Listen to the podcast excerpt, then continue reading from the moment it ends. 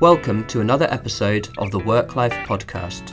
To find out more about the Work Life Hub and to listen to other episodes, please go to www.worklifehub.com.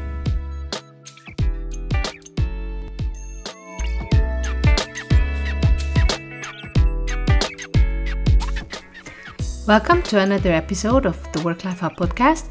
I am your host, Agnes Uhereczky. If this is the first time that you are tuning in, let me just say a few words about this podcast. We speak to authors, researchers, business thought leaders for them to share their knowledge and insight on work life balance, leadership, culture change, and organizational development. In our work at the Work Life Hub, we help companies reform their workplace to create a culture that embraces diversity and work life balance.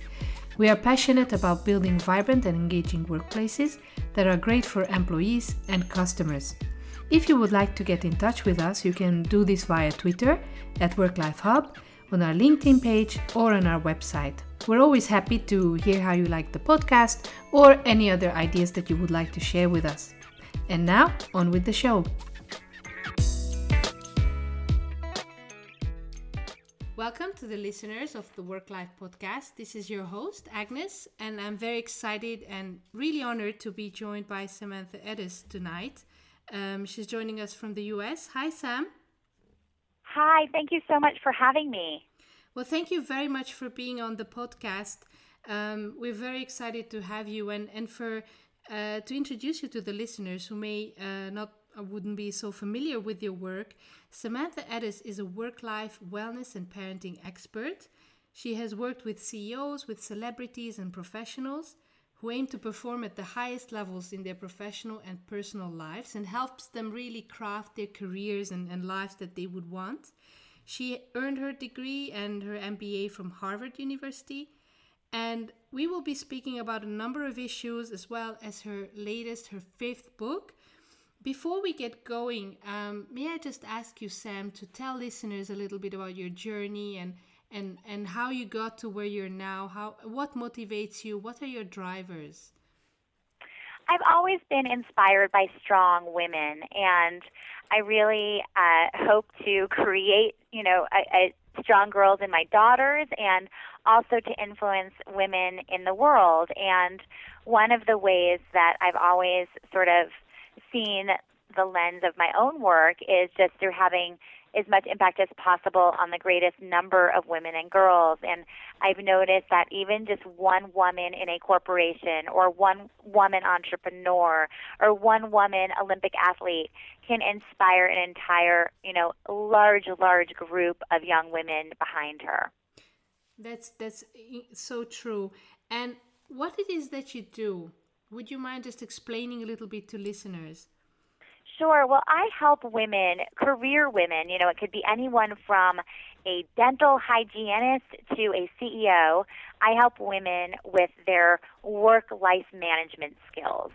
So I believe after, you know, working with thousands of women, I, I know that there are a certain set of techniques and um, practical measures you can take to make your life run more smoothly so that you can reach your potential professionally and personally. And so I work with women through my radio show, through my public speaking and appearances, um, through television, and through writing in helping them figure out the best lifestyles possible, the lifestyle techniques possible to, you know, reach their potential and achieve their goals. Wonderful. I'm sure that our listeners are all buzzing to get, you know, their hands on these ideas. Um, so uh, maybe we go now to your new book. Um, you have a book, your fifth book coming out in September 2016. Yep, it's called The Pie Life. Yes, The Pie Life, a woman's recipe for success and satisfaction. So tell us a little bit, what motivated you to write this book? Well, I felt like there was no one comprehensive place that you could get the lifestyle advice you needed to manage your life professionally and personally. And I found that there were a lot of books that focused on the corporate side, you know, how to ask for for parental leave and things like that. Um, and then there were other lifestyle books that talked about health and wellness, but there was no book that said, okay, here is the way you can construct your lifestyle so that you can get the most out of it here is, you know, how to set limits at work. Here is how to parent in a way that maximizes your time and your relationship with your child. Here's a way to nurture your marriage. And I felt like after working with so many women over the years, I found that there are really six or seven slices of life that we all have. And to have a happy, fulfilling life, you need to be devoting time and energy to all of those slices. And as women, what we tend to say is, oh, you know what, once my youngest child is in kindergarten, that's when I'll make time for my friends. Or when my, you know, when my, when I get this promotion, that's when I will start working out because I'll have more energy for that and I'll have more time and more money. Or we end up you know, postponing a lot of life. And I really encourage women to live their full lives today. Yes, and I think that there's um, also this debate or, or, conversation going on about uh, can women have it all or not, and and I wonder whether also women um, do not believe that they are worthy or deserving of having it all to have the full pie if i understand correctly the concept of your book yeah i mean you know i i feel like having it all is such a ridiculous concept because when i ask rooms full of women to tell me to name one person who has it all nobody can right barack obama doesn't have it all and and you know we, uh, Angelina Jolie doesn't have it all. We we're really hard pressed to find anyone in our lives or in in the world, in the press, that, that does have this mythical all sort of stamp. And so it's really more about living a full life and, and, and making sure that you're not postponing or delaying any part of your life for later. So it's really important that if you're going to be a great parent, for example, that you also devote some time to having to having, you know, night times with adults, with other adults, whether it's with your spouse or with your friends. We all need those kinds of things, just like a car needs gas. And I think we tend to instead overwhelm ourselves with guilt about where we should be or what we should be doing as opposed to living a life that's going to make us happy. And when we do that, when we really pay attention to our personal lives, we end up doing better at work. And when we set limits at work and when we feel like we're accomplishing things professionally, then we do we're our best selves at home. And so I think that what we've we've gone into this really bad place with a conversation about having it all and instead we should just be focusing on doing the most with what we have. And so one of the concepts of the pie life is you already have a complete full pie. And today you might say, my life is not where I want it to be, but I'm saying you still have a full pie today. Okay, you have all the ingredients you need. You just might need to shake up the recipe a little bit. Hmm, wonderful. I couldn't agree more with you because I feel that a lot of perhaps the media or society is, is has raised the bar very very high for women and there are these um, unreachable ridiculous standards that that we feel we may need to accomplish. But also there is this common um, discourse about what it means to be successful and it's very often um, it's very often linked to overwork to stress you know the busy life. If, if you're not busy if you're if you're not stressed if you're not under pressure then it seems like you're not working you're slacking off. So i i cannot wait to read your book and and to to find out how women can women and men i guess can can somehow be more realistic about uh, the expectations of society but also their own Absolutely, and I think that one of one of the really critical things is realizing that you know this is this is a lot of this is self-imposed, right? We we tend to be our own harshest critics. But at the end of the day, when we're really hard on ourselves and we're feeling guilty, nobody wins because we're not presenting our best selves at work. We're not presenting our best selves to our families. And so being a healthy, well rounded person is the way that you achieve and excel in all the other areas of your lives. Yes, and, and so kind of realizing that guilt is this extraneous ingredient we just simply don't have the bandwidth for. No, and and and it's so counterproductive uh, because if we're stressed, if we're under pressure, we perform worse in all areas of life and we just there's also worse health outcomes we're more impatient we make more errors.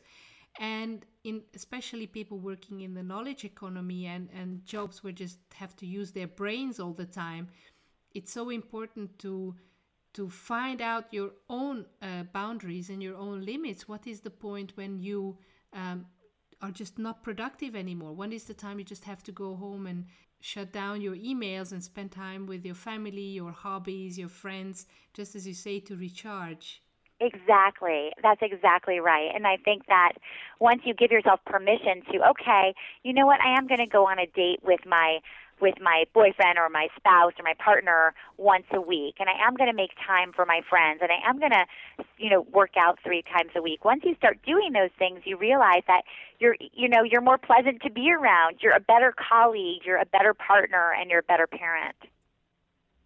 I watched a couple of your um, interviews and your uh, TV appearances on your website, and I just really, I, I really love that about you because you are so seem so such a down to earth person, and and you also give very very sound advice about realistic goals, about realistic achievements, and and I think this is something that I think is definitely missing about some of the the women role models to to reach um, out a helping hand, but also to be very encouraging.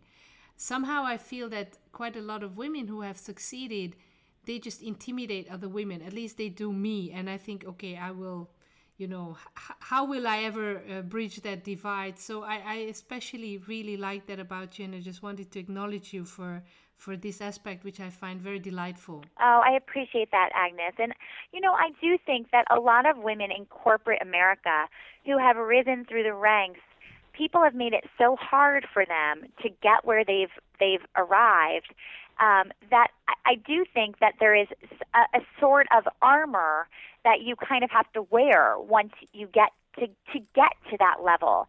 And so I would just urge you and all of your listeners to think that, you know, that's not necessarily who these women really are.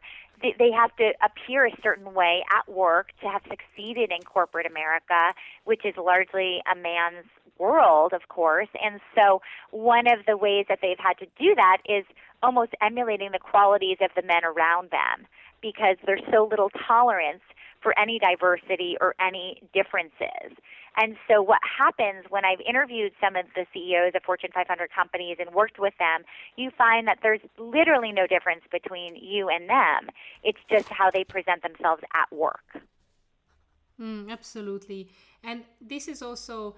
Um, this is our motto at the Work Life Hub is to break the mold, to break the mold of this um, impossible ideal worker you know the cookie cutter because it just doesn't exist and and everybody in society is, is feels happier and healthier and also children thrive if people can be their whole selves at work so I, I just thank you very much for, for pointing this out because I think that's that's very important.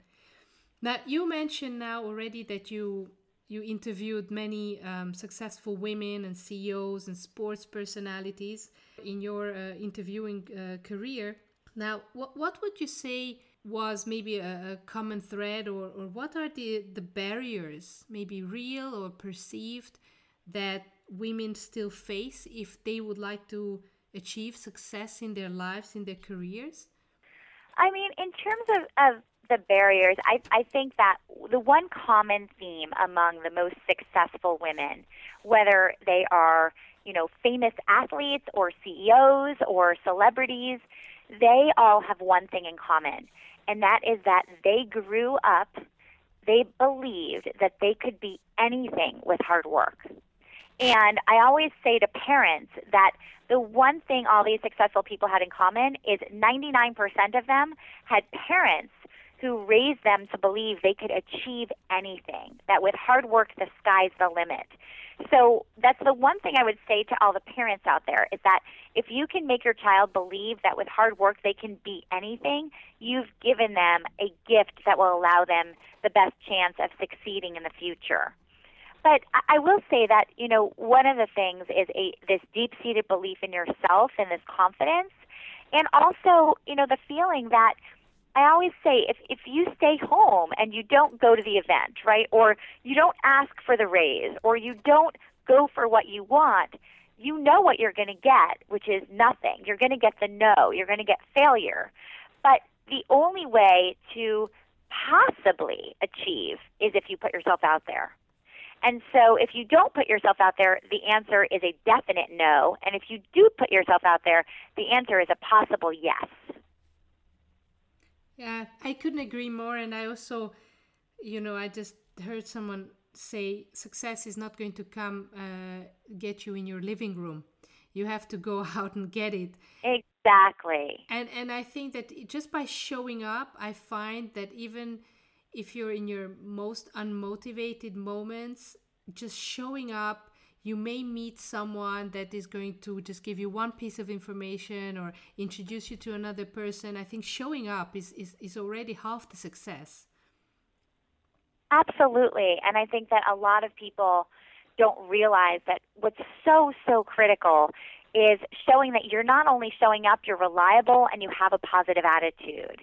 And you know, we, we always, it's, it's, how do you present your best self when you do show up? So it's not just showing up, but show up and then be super positive. And we all have bad days and we all have times when we doubt ourselves. And during those times, share your complaints or your feelings with your best friend or your spouse or, you know, your mom, but don't share that with the rest of the world because at the end of the day, you have very short time to make an impression on someone and it's up to you to put your best foot forward so that you maximize your potential opportunity. Absolutely. Yes, and it's, it's I think that's uh, also these boundaries, especially with um, new media and, and digitalization and digital technologies and mobile technologies, uh, the boundaries between our work selves and our private selves seems to also blur, especially with a lot of the social media. But if I understand your advice correctly, there should still be your professional persona that that should always stay professional and then you can have your bad days or off days within your trusted circle of friends and where you can be authentic and and and you know show your vulnerability. But the key is also to bring a level of professionality right?